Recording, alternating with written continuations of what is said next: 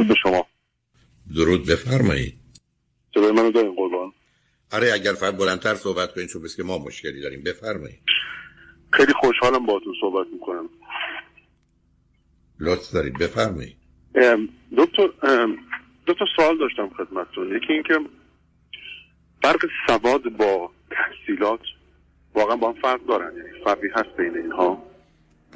این واژه ها واژه است که در جاهای مختلف به گونه های متفاوت است. ماجرای سواد اصلا می‌دونید از لغت نوعی نگاه کردن به سیاهی شهر آمده. اصلا لغت سواد از اونجا میاد. یعنی برجت گفته میشه مثلا سواد شهر پیدا شد یعنی علائم و نشانه آمد. در گذشته سواد کسی داشت که می‌تونست بخونه و بنویسه. یعنی آدم با سواد خوندن و نوشتن. حالا بعدا لغت تحصیل کرده آمده به اینجا که کسی به حال وارد یه مراحلی از آگاهی و تخصص دانشگاهی شده که به حال یه مدرک دانشگاهی حالا بالاترینش یا نزدیک به اونها رو داره. یعنی حداقل مثلا شما یه لیسانس داشته باشید به عنوان تحصیل کرده در یه جامعه مانند ایران می‌شناسن. ولی در کشوری مانند امریکا معمولا تحصیل کردگی بیشتره در حالی که ما ایرانیان در امریکا از امریکا یا خیلی بیشتر افرادی با مدارک لیسانس و فوق لیسانس و دکترا داریم. ولی این لغات خیلی تعریفی به اون صورت نداره. یعنی ممکنه فرض بفرمایید در یه منطقه از ایران لغت باسواد اصلا به معنی آدم با فهم و شعور بیاد. یه جای دیگه لغت باسواد فقط به معنی اینکه یعنی می‌تونه بخونه بنویسه. ولی به این معنا اینقدر کم گرفته میشه. چون می‌دونید واژه ها در جای مختلف بر اساس کاربردشون معنی پیدا کنن برای اگر شما یه لغتنامه رو باز کنید مثلا لغتنامه ده خدا یا هر کسی دیگر رو. مثلا مثلا این لغت این 11 تا معنی رو داره. معناش نیست که لغت یا تا معنی داره. یعنی در فرض کنید جای مختلف ایران این آدما وقتی این لغت رو به کار می‌برن مقصودشون ایناست و در حقیقت یه لغت دیگه معادلش گشتن ولی لغت باسواد و تحصیل کرده معمولا به نظر این می‌رسه. درسته. درسته. یکی از سوال مهمی که داشتم خدمتتون می‌کنم اینه که قبلش بگم که من چقدر وقت دارم؟ متاسفانه متاسفانه الان خدمتتون عرض می‌کنم. من 14 دقیقه. 13 14 دقیقه وقت دارم در خدمت خب خوبه. من 3 دقیقه صحبت کنم می‌تونم 10 دقیقه صدای شما رو بشنوم. بفرمایید. خب استارت. من میگم که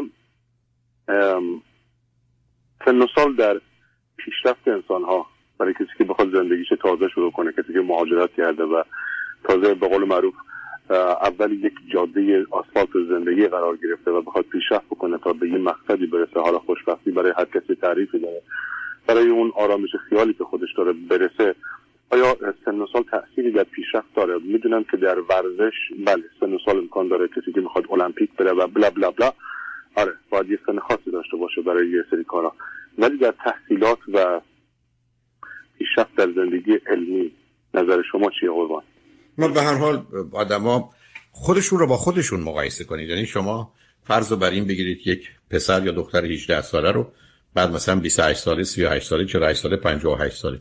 شما اگر بهتون یه خانم یا آقای رو بگن این سنا نگاه و نظرتون درباره زندگی رشد تحصیلات مهاجرت شروع یک کاری چه هست خب در جای مختلف متفاوت آمارای امریکا مثلا نشون میده 50 درصد کسانی که دارن دکترا می‌گیرن سنشون اونور 40 ساله.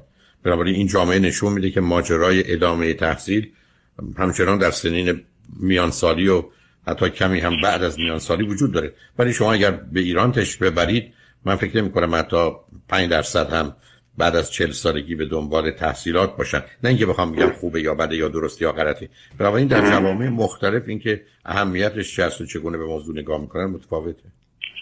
از نظر علم روانشناسی یا علم پزشکی در مورد دانستنی های ذهن انسان یا سلوله خاکستری یا نوع تفکر انسان در یک سن و سالی آیا می‌تونه انسان در هر سن و سالی بتونه با یه سرعت خاصی ادامه تحصیل بشه؟ شروع کنه مثلا من دیپلم بودم. ولی تو زندگی آدمی نبودم که برگشت به که بی سواد باشم. از همه چیز یه مقدار کمی آموختم در زندگی و گلیم خودم از آب کشیدم بیرون. ولی دوست دارم رشته یه کامپیوتر بخونم و چه سنی؟ الان من سی و هشت سالمه. من فکر نمی کنم مشکلی باشه. برای که اصولا مهارت های از این قبیل اتفاقا توانایی قبلی شما برای این موضوع به خصوص کمک می‌کنه. اگر بله. شما من میفرمودید یه رشته هایی که رشته های حفظ کردنی است یا یه رشته هایی است که خیلی جنبه های دقیق تخصصی زیاده خانی رو احتیاج داره. بله.